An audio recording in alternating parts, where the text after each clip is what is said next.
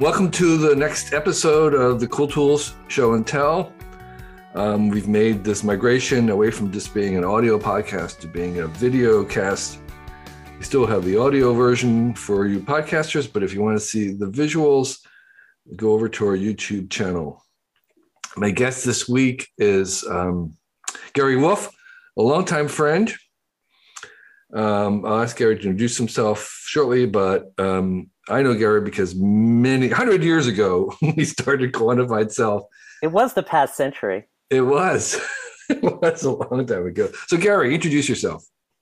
Well, I'm Gary. Uh, I am a writer, a journalist, and also the founder of Quantified Self and uh, the director now of a nonprofit foundation called Article 27, which we could talk a little bit about. It's uh, named after the uh, forgotten article in the Universal Declaration of Human Rights that guarantees the right to participate in science. Um, and so uh, I am really interested in helping people learn about themselves using empirical methods. And I think we'll talk with some about about some of that today. And um, Kevin, lead yeah. us. It's it's and, and Gary was we actually met originally at Wired because Gary was one of our staff writers um, long ago, and um, we so did some each fun other all- stories. yeah. and then he wrote a book about Wired. Um, so, um, Gary, tell us about some of um, the cool tools that you know about and want us to share with. What's the first one? Sure. Um, I'll start with one that's really right in the bullseye of the kind of thing people think about when they talk about quantified self. So, quantified self is a user community, people who are interested in self tracking, um, includes both makers and users of self tracking tools and people who want to learn about themselves using um, their own data. And so, the first thing that comes to mind when people think about quantified self is technologies that enable self tracking. Um, it it has a kind of techie vibe. Um, so I'll just share uh, one of these really neat tools for self tracking to start with. And the Um, idea with with self tracking is that you um, you're kind of like performing an experiment on yourself in some ways. You are trying to collect some data. It's we we all pay attention to ourselves, but what if we could actually quantify it? That's the data part. Yeah, so we use exactly. some technology to generate numbers instead of maybe just an observation in our head, and that's the general principle.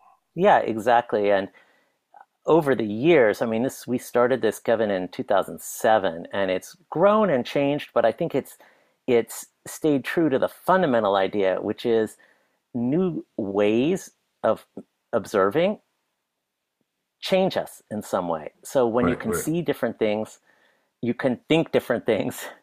And Right. when you think different things, you kind of become something different. Sure, so sure. it's really that's the quantified plus the self Right. you know that makes quantified Right. self and but you know a lot So of what's, wh- so what's the tool that you? What's the yeah here we go let's just let's just share this Right. So there's an arm with a little disc. It's a disc, and that's yeah that's a disc so that's a minimally invasive sensor and um, it just sticks to your arm like a little band-aid um, it's about the size of a half dollar, or yeah exactly exactly. Um, smaller a little smaller than a half like a quarter, maybe. yeah. And um, here I'll, I'll give you the other one now um, so you can see it in a hand and that gives you the uh, perspective. So Right. that's the front of it um, which is you know the part that you see uh, when you're looking at it on the arm. And the back of it if you look really closely right at the center you'll see a tiny little metal spike. It's less than half an inch long maybe a quarter inch. And that little spike sticks into your skin So it's like a little needle. it's a little needle that penetrates when you put it on you don't even feel it but it's a little needle in there Okay. Right. So you have this. So you have this kind of a quarter size disc, very thin and gray, and then you on one side is a little protruding, a little tiny tip of a needle that goes into your skin, exactly and, then, and then it's ta- taped on. Uh, it has adhesive. Okay. Yeah, it has adhesive and it's waterproof. You can take a shower with it and it's um, lasts for about 14 days. And I'll give you the name. Obviously, you know, And what's it measuring? So it's measuring your blood glucose. Okay. So it's a glucose monitor. Okay. Now, you might think, wait, that needle can, can't possibly go into your bloodstream in any way, right? I mean, it's really, really short. How do you pick up blood glucose? Normally, what we do for blood glucose, and people who are managing diabetes know this, is you prick your finger and you get a little spot of blood, right? And and then you know you uh, analyze that blood. This actually is getting the interstitial fluid in your skin, the the fluid between the layers of your skin. And the makers of this device, uh, Abbott Labs, most people now know Abbott Labs because they also make uh, COVID tests. Mm-hmm. So if you've used those Binax COVID tests that come in the blue box, that's from Abbott Labs. But this is uh, something they created to support diabetes management. Right. They know how to take the the information that comes from the fluid in your skin and turn it into information about the blood sugar. Okay. Um, it sounds like you wear one of these. So I they are meant for they have a number of different uses. Their main use is for diabetes management. And now I do not have diabetes, so I don't manage diabetes. Um, but I am interested in my blood sugar levels because they are related to your metabolic function overall. So if you have questions about your metabolism, things like, okay, um, why do I suddenly feel really hungry every day at at you know 11 a.m. or uh, uh, am I tired tired after lunch? Is that more than normal, right? Or mm-hmm. um, you know other questions like that, or or have I been told or suspect that maybe I'm vulnerable to diabetes type 2. So mm-hmm. maybe I'm developing diabetes. Um, right, right. These are all reasons you might be interested in your blood sugar. And for that purpose, you can wear it intermittently, like for, say, two weeks, you learn what you can then you know after no. you think for a while or have some new ideas you want to test you can okay. wear it again do you need a doctor's prescription to get it so in europe it's available over the counter in the hmm. united states you need a doctor's prescription um, this is just purely like rent seeking from the you know healthcare system right. could you buy one in europe and wear it here uh, yes you can um, but also it's pretty easy to get a prescription. And there's okay. um, the last tool I'm going to show today, which is the, the, QS Forum. You can get advice about how to get them, and how to get a prescription. How do you get the data out? Is it Bluetooth? So it talks to an app. Yeah, so it has it has um, uh, near field communication. Okay, so it has a little battery in it. Yes, it has. It's powered. Okay. Yeah, but not enough, not so much battery. I mean, if you want to get into the technical details, there's there's not the kind of battery you would need to run uh, like a always on Bluetooth connection or something like that. Okay, all right. So it is very very low power. And so, what what's approximately does it cost? So the question of what they cost, of course, is um, a little bit hard to answer because in the United States they're available only by prescription. So they ask for your uh, insurance. Uh-huh. And like anything in healthcare, um, it's hard sometimes to tell what's really right. you're going to end up paying. But um, I've paid under, you know, hundred dollars for the two weeks of blood glucose measurement. Two weeks. Wait, wait, wait, wait. You say you could wear one for two weeks. You can wear one for two weeks. So I think I paid forty dollars for okay. the one that I wore. Okay. All right. But I don't know if that was subsidized in some way, right? So. Uh-huh. All right. This is the hard part. Okay. Um, so um, so that's just one that, that's one kind of thing, a device that you can wear to track you. There are of course Fitbits that do your motion and activities and other things. Um, and you mentioned some reasons why you might want to track that on your own. Um, was there something that you learned from it that changed your behavior? Yeah, I wanted to show you something that it was just kind of super interesting to me because one of the the kind of key ingredients, the special ingredients about um, using a tool to make observations about yourself is developing good questions to ask because otherwise you just have data right and data has no meaning except in relation to the questions you ask so if you're wondering about your blood glucose, one of the things you want to do is understand okay, well, what's typical and what's different? Mm-hmm. What's normal for you? What's normal for me? Mm-hmm. So here is um, the raw data. Um, mm-hmm. this is from, a, I just happen to have this easily available. So this is from a test I did um, a few years ago showing my glucose levels coming off the device. And here you can see my average glucose, my average blood glucose in the morning before I get up is about 93, which is, you know, perfectly acceptable. Right.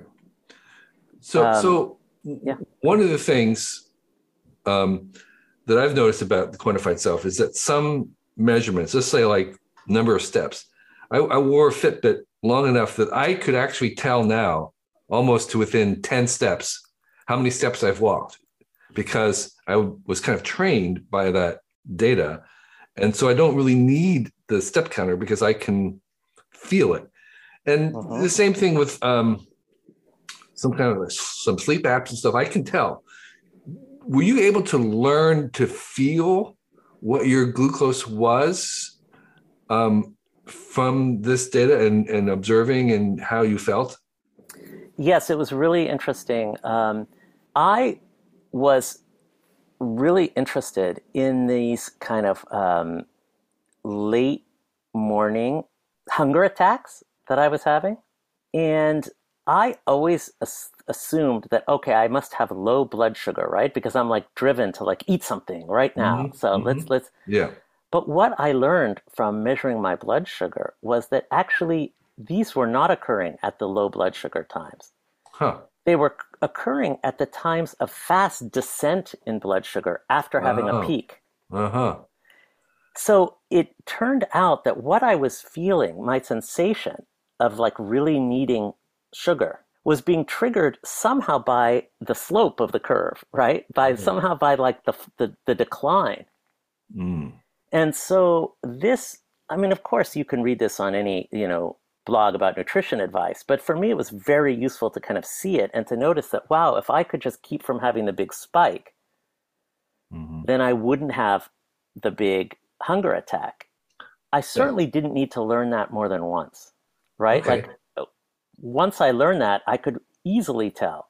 Like, Right, okay, right. now I'm now I have this kind of thing going on. And also what was really interesting is I found that I could interrupt that craving Right. Right. Right. with actually just a little bit of sugar. So I'm not against, you know, sugar like on a religious I don't have a religious objection to sugar or right, right, something.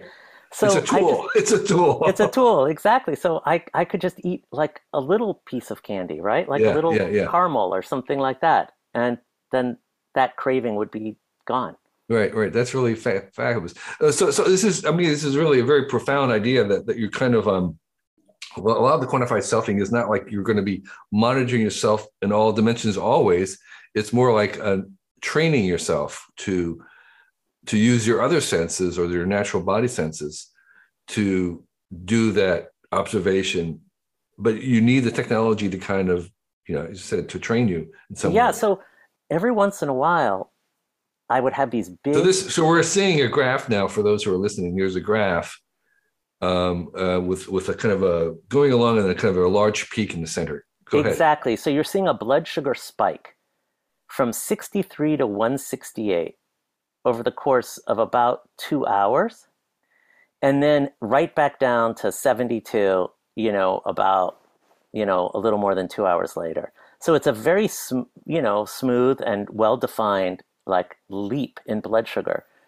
And what's very interesting about it is that it's between 11 p.m. at night and 4 a.m. in the morning when there's no food being eaten. Huh.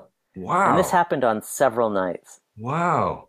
That is strange. It's very strange. And now there's various theories about why that could have happened. Like, And this instance, happens to other people too. Is that the idea? I, I I've heard a few cases, Uh-huh. but I, I think it's very mysterious. Now, there's a mechanical explanation. Some people have said, well, you know, it's possible you just rolled over onto the sensor and somehow yeah, so yeah, yeah. that's possible. It's possible. However, it's really quite a smooth Hmm.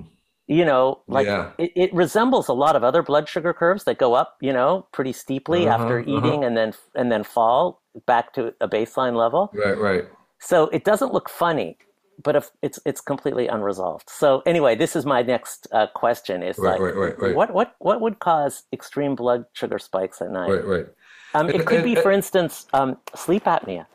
Yeah, yeah, that's that's possible. So that's another value of this idea of quantum of measuring yourself is that um, we realize that we don't know anything really and, and, that so much of what we do know is only made from these occasional measurements and that once you start to measure something on a kind of continuous or you know un, uninterrupted basis there is just so much we don't know and that um, we're learning from doing this and we're learning to ask the questions and in particular some of is about ourselves too, to which makes it even more interesting yeah exactly and also like one of the things you mentioned earlier was well, you know, you use the technology to kind of um, train yourself to be mm-hmm. aware mm-hmm. of certain things that otherwise would be unnoticeable to you. And, uh, you know, in that way, it resembles any kind of learning process. Like, there's no reason to learn the same thing again and again, right? right like, right. if you're learning a language, you don't stay, you don't just continue to do the drills that you did right, at the beginning. So, I think this is something where quantified self and kind of the wearables industry to some extent have gone in separate directions because the wearables industry of course it wants and needs people to just do the same thing again and again and just you know upgrade and kind of continue to be monitored you know by by the devices they're making mm-hmm. but and and this idea that people use them for a while and then leave them in a drawer that's a, a big problem if that you're right, dependent right. on monthly subscriptions for right, right. a device but from our perspective, it's not such a big problem. Like if you learn something, right, right, and then you move on to something else, that actually is how we use a lot of tools, right? Like, right, right. Um, so, so that was a big discovery for us, I think. And and even today, I continue to encounter people who think that the magic lies in just getting a bunch of monitoring onto your body mm-hmm. and then sending it out to the cloud and having an AI kind of mm-hmm. look at it and then kind of send you messages back to tell you about yourself. Mm-hmm. And perhaps that's something that will happen. But right now, there's a totally other thing happening, which is that we're using it ourselves to kind of answer our own questions, you know, and, and it, it's just a very fascinating process. Right, right, So that's fabulous. So, Gary, what's a second um, cool tool? The What I want to show now is a tool that I just started to use and I'm absolutely fascinated by. I've been following this person for a long time the person who made the tool, his name is Marco Altini. And I just ran my first half marathon. I celebrated my 60th birthday with a half marathon. And so I'm doing fitness training in a way that I've never done before. And maybe I'll celebrate my 61st with a full marathon if I can get there. And Marco makes a tool called HRV for training. And HRV stands for heart rate variability. And it's been known since the at least 1980s that you can use heart rate to predict your training response and your vulnerability to injury. So um, that's what I'm experimenting with right now. What's the variability part? So your heart rate is expressed in beats per minute. So that's your pulse. But it varies. And it speeds up when you inhale and it slows down when you exhale.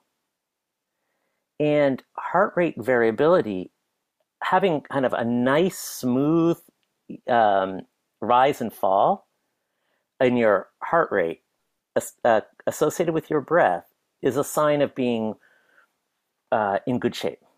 Mm. And if you're not in good shape, what's the what's the well? Curve? What happens is under stress, your body tends to even out the heart rate. Oh, it does not have the variability. Exactly, because like let's imagine you're running away from a lion or something like that. You know, you want to have that heart rate just you know very you know regular and kind of hitting um, you know like the drum to drive you as far and as fast as possible. You know, as you exit the mm-hmm. scene, mm-hmm. right? But um, when you're relaxed, you um, that heart rate rises and falls. The science is really interesting because actually there's like a whole really important connection between your heart, the nerves that control your heart and the um, and your brain basically. Mm-hmm. So um, your your your um, nervous system if, if you didn't have inhibition of your heart rate, if you just take the heart out of the body or heart cells, it beats really fast. Mm. So actually, you have circuits in your nervous system that slow your heart. And the kind of functioning of that slowing that inhibition Mm. is related to kind of your um, your um, kind of it's even hard to put the right word on it because it's but your overall kind of well-being hmm Your health. your health So, um, okay, so so so this is a device. I mean, that measures your not just your heartbeat because they. I mean, your Fitbit will an advanced Fitbit will do that, right? It can take your pulse, but this is measuring something else. This is measuring. yeah so this is where it becomes really interesting and why i'm fascinated by it measuring heart rate or pulse is that's where we started kevin you know Right. 14 years ago right like um, so measuring heart rate variability is much more challenging because it's a more sensitive measure and you know you really are looking at every single beat so if you make a mistake in there right you're going to mess up the whole equation so many of the most advanced wearables have tried to give really good HRV measurement, and they're getting there. So the Apple Watch measure is getting there, and they function well or poorly under different circumstances, right? Like how much you're moving, and you know whether you know your watch is correctly fitted. There's lots of things that create noise. Marco, though, has been focused on something different, not on refining the technical capacity. You the sensors. device, Not on refining the sensors, but on really understanding the context of measurement. Like, Hmm. when do you measure? How do you measure? And then what does that measurement mean? Mm. because he's a, a you know um, performance fitness coach and has been for many many years. And so his tool allows you to measure your heart rate variability just using the camera on your iphone. Oh So- wow! i've now got my finger over the um, over the flashlight. And if i can i'll just show you. Wow! That it's taking now i'm standing up and causing a lot of stress on this device so it it thinks that i'm my heart rate I, is beating very fast but that's really just noise normally you do it sitting down and that's part of the um, magic here Uh huh. so i'm going to um, i'm going to m- measure it out of sight where i can set my finger down on the table really um, So this isn't this is an iPhone or a phone app. it's an iphone uses- app it's there's an android version both the light and the camera in your phone, and um, it's mostly for not while you're actually doing exercise because that'd be hard to do. But it's like at your in your rest state. Exactly. And so Marco has a beautiful guide to heart rate variability that he's published, which explains, and he has really excellent data showing this method in comparison with much more sophisticated, technically sophisticated methods of getting heart rate variability, and showing that you can get the signal that you need for your training by controlling the measurement context. So you do it the same time every day, you do it for Mm. just 60 seconds, you do it sitting in the same way every time, and you get a really good measurement that you can then use to guide your training. And of course, at my age, and for athletes who aim at, you know, extreme performance, which I never did, but even at a younger age, um, what you're concerned about in training is injury. Like Right. once you get to the point where you're enjoying your training, you're just you don't want to be thrown off by an injury. So HRV is one of the things that allows you to kind of test your recovery Mm, so that you don't get injured. And this is being used extensively in professional sports. It's Right, you know right. every single training room is doing measurements Right. like this, but it's become now something that you know you just can do with your phone. I also really appreciate the learning process. So, Mm-hmm. you know, it takes some thinking to use this measurement. But the thinking is really interesting thinking, right? And Mhm. it's it's the thinking that kind of puts you more in touch with Mhm, your mhm. own body and and your own mind. Well, that's fabulous. Well, and and again, what's the name of the app? It's called HRV number 4 Uh huh. training. HRV, HRV for for training. Okay. Yeah. I'll send you a link, of course. You can put it in the show notes. Do you have any idea how much it costs?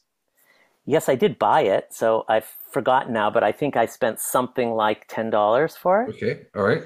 So if you think about it, like I used to have a polar strap, and you know, I used to have another app that tried where I tried to kind of. Anyway, it's Yeah. It's a pretty cool. extreme advance. And, you know, I'll tell you a funny story that um, one of my colleagues, Thomas Christiansen, told me the other day because we were talking about how that the capacity to do really good observations changed science so much in the 16th century, right? Like they were mm-hmm. all about like microscopes and telescopes and mm-hmm. and he was telling me that the great Dan- Danish, you know, astronomer Tycho Brahe had a distributed sensor network that consisted of multiple assistants in different rooms looking out windows. And then he was yelling the times so that they could kind of count down and make the observations at exactly the same time. Wow. And I'm like, you know what? That was very advanced right, for that right, moment. Right, like recognizing that, like, um, it, it, if you can kind of get your method of observation right, you can make yeah. a gigantic leap in what you can know about. So no Tycho Brahe, no Kepler, you know, no Kepler, no Newton, you know. So right, right. so I think that even like somebody like Marco Altini, it seems pretty geeky. Like, okay, how do you get heart rate variability with an iPhone mm-hmm. camera? He's in that tradition. He's in that scientific tradition, yeah. and we're we're going to learn a lot. That's fabulous. Thank you. So, Gary, what's your third um, tool? Okay, so you know this could be taken as um, a bit promotional, but I just say that like this is not something that we make any money on. It's just something that we do to um, support the community. But it was a big discovery for us, and that is that one of the, the missing ingredient for learning about your own data is not um, only what tool you use to make the observation, but it's where you can get the support and the help and find the colleagues, in a sense, that you need to do the learning that you want to do. And so I wanted to show the Quantified Self Forum. It's a free forum. Kevin, as somebody who's done a lot of online gardening, you know that like maintaining a social space for super high quality questions and answers is a triumph. So I'm very proud of this. And this is our community forum. It's at forumquantifiedself.com. And as you can see, people are asking pretty hard questions here, like, oh, I exported my data from from two different times from Apple and I got two different results. Why why did that happen? Or how can I track my body temperature more accurately? Or, you know, I'm I'm trying to get a dashboard of all my data together. Um, and, you know, it's my job basically to um, moderate. And if you have a question about self tracking that we didn't answer today in this really short conversation, this is the place to get it answered. Wow. That's a, you should get a, you should be a, a national treasure badge for moderating this kind of a conference because my experience is that the quality of the conversation is directly proportional to the quality of the moderation. It's just, there's just no there's no exceptions really. Thank you. Well, you know, I go back a long way, not quite as far as you in this particular, you know, domain of expertise, no. but I do go back pretty far and I have to say I enjoy it a lot. I mean, even like there is I do vaporize a lot of spam, but it's like a little video game, you know. So when I clear it all out and it's all just high quality signal, I kind of it's a very easy win for me. Like I feel very happy. Yeah, well, that's really great. So we'll point to um, people with the show notes, but it's it's at the quantified forum at the quantified self. Yeah, forum.quantifiedself.com, and and it's it's um, I keep doing it because the quality of the people who respond there uh-huh. and the knowledge that they have, I just think it's remarkable and inspiring. Right, right. Gary, I'd like to um, have you talked about your newest project in the few minutes we have remaining? Okay, sure. Um, so we just came out with a book, and I say me, we because although I wrote the book, you know, in terms of putting the text onto the page, it expresses the ideas of a core group of quantified self experts. Um, so I have uh, five co-authors, and it's called Personal Science: Learning to Observe. Pers- personal or personalized? Personal, personal. science personal science. You have a cover to. Yeah, uh, yeah, I have just a. We have so far published it on LeanPub. We've done a kind of community pre-publication. You know, we'll get a normal publication sometime when we're ready. Um, but um, LeanPub is a wonderful web service for authors where they can pre-release their drafts to the community on a pay-as-you-wish basis. And is this is this like an ebook or is this yes. like a? So this is an ebook. It has a PDF. It uh, you know uh, LeanPub makes it available in all the different ebook formats. Kindle. Um, yes. Okay. Yep, you can get it in all the ebook formats, and also if you buy it on LeanPub, then you get access to the final version when it's ready, and you can give some feedback. I'd say we're about eighty percent done. Okay.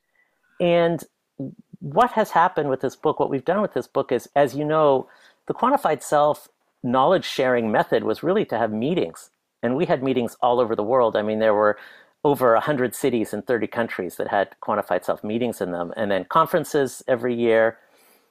But the pandemic really put an end to that. I would say you've had thousands of meetups at this point, right? 10,000 Yeah, I maybe? mean, or, or there's really- worldwide? There's re- they're really uncountable but you know we did try to count them at one point and um, you know i think there, there there's probably over a thousand individual separate events of some kind or another Okay. you know um, but they range from like five people around a table at a university to 2000 people you know in the san francisco waterfront you know so Right. it was a very freewheeling free-for-all Right. you know and that's been 15 years the first one was in 2008 so um, almost. you and I did our first blog post in 2007. The first Right. meeting was in 2008, Right. and So, so, so almost 15 years, Yeah. right? So, so like, so the question would be, what have you learned in 15 years? And this is correct. sort of an answer. This is the first answer. this is really an attempt in to put into a readable, really direct way every key piece of wisdom that we've learned about self-tracking, and some of it is really counterintuitive, and it's meant to support people who are really at that stage of their journey where they want to begin. It's not trying to convince anybody like you should try Right. this or you know why don't you think about observing. It's it's if you are at that point where you want to make your own observations to answer your own questions, Sure. how can you do it? What would be an example of a counterintuitive um, lesson? Well, one of the most important lessons is it's not about the technology. Sure. It's about how you refine the question you're going to ask Mhm. and how you represent that question in a, in a way that allows you to track something. So, what is the phenomenon? What is the thing that you want to keep track of that could shed some light on the question you have? Now, Mhm. you might start out by saying, okay, I have headaches. I'm going to just track and rate my headaches. But we've learned a lot about that. Like, for instance, we've learned that that's probably too hard because you want to have your data last, you want to have tracking data that lasts you for months at least because you want to see the rise and fall. Mm-hmm. Every day, you're going to say, every time you have a headache, how bad is this headache? We know already that those projects have been tried hundreds and hundreds of times and mostly they fail. There Because- are other, because. Why do they fail? they fail because there's a little bit of friction in doing that. Is Hmm. my headache a three or a four? Do I have a pencil with me? Can I pull my phone out of my pocket right now at this moment? Mhm. It's just a little friction. You can get over that friction once. You can get over it five times, Mm. but you can't get over it 500 times Mhm. and get the data that you want. And it fails like some people, it fails like after a day, some people, it fails after a week. but for the most part, and some people are very special and have that like intense mentality where they're, they're not going to let it fail. Right. Um, they're going to stop dinner and like pull out their phone and say, "Okay, everybody, I've got a I've got a bit of a headache now." but there are other ways to do it, which will be just as good. And that's kind of what we describe in the book is how to how to get make your questions truly answerable, so that you don't run into a roadblock and you don't have to take two years to learn how to do this. Um, But you can start with the knowledge that people have already gathered over the last 15 I years. look forward to that. That sounds fantastic. Just what it's needed. Um, because I'm often asked that question, and I don't Yep. have really haven't had a good answer about how do I start? What what should I look out for? What should I not do? What should I track?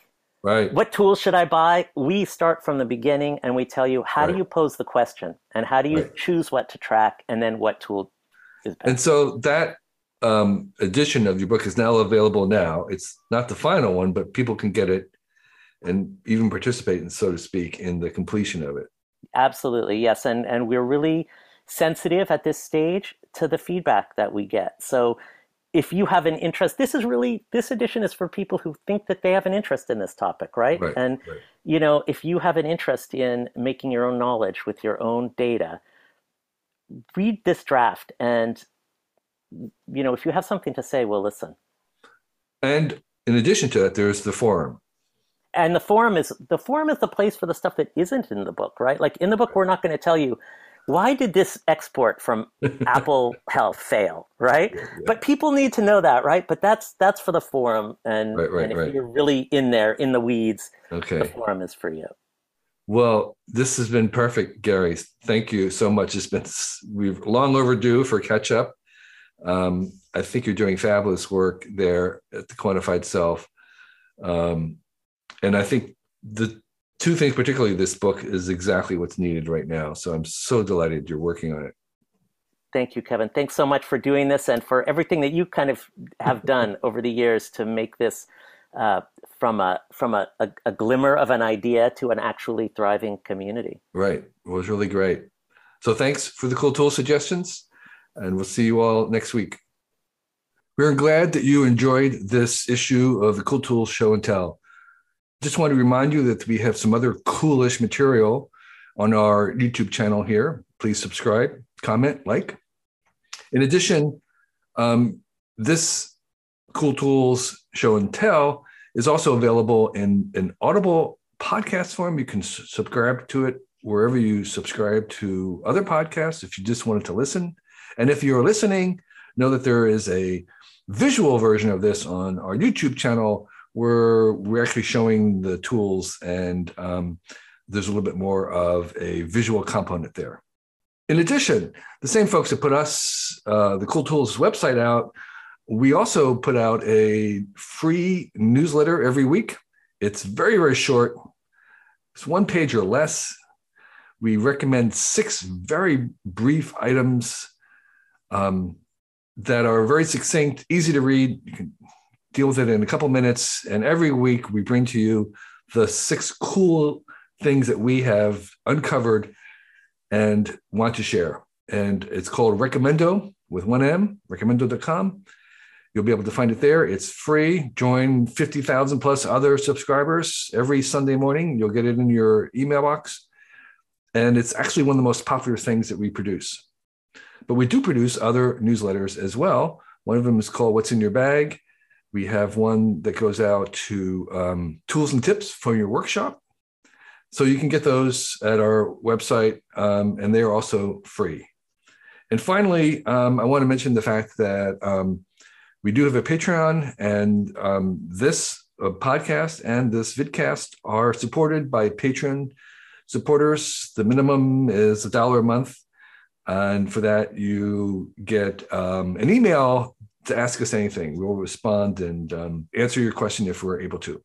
There are other higher levels. You can all see those at our Patreon page. And all those links are below right here. So thank you again for being a fan. And um, we'll keep producing stuff if you enjoy it. Thanks.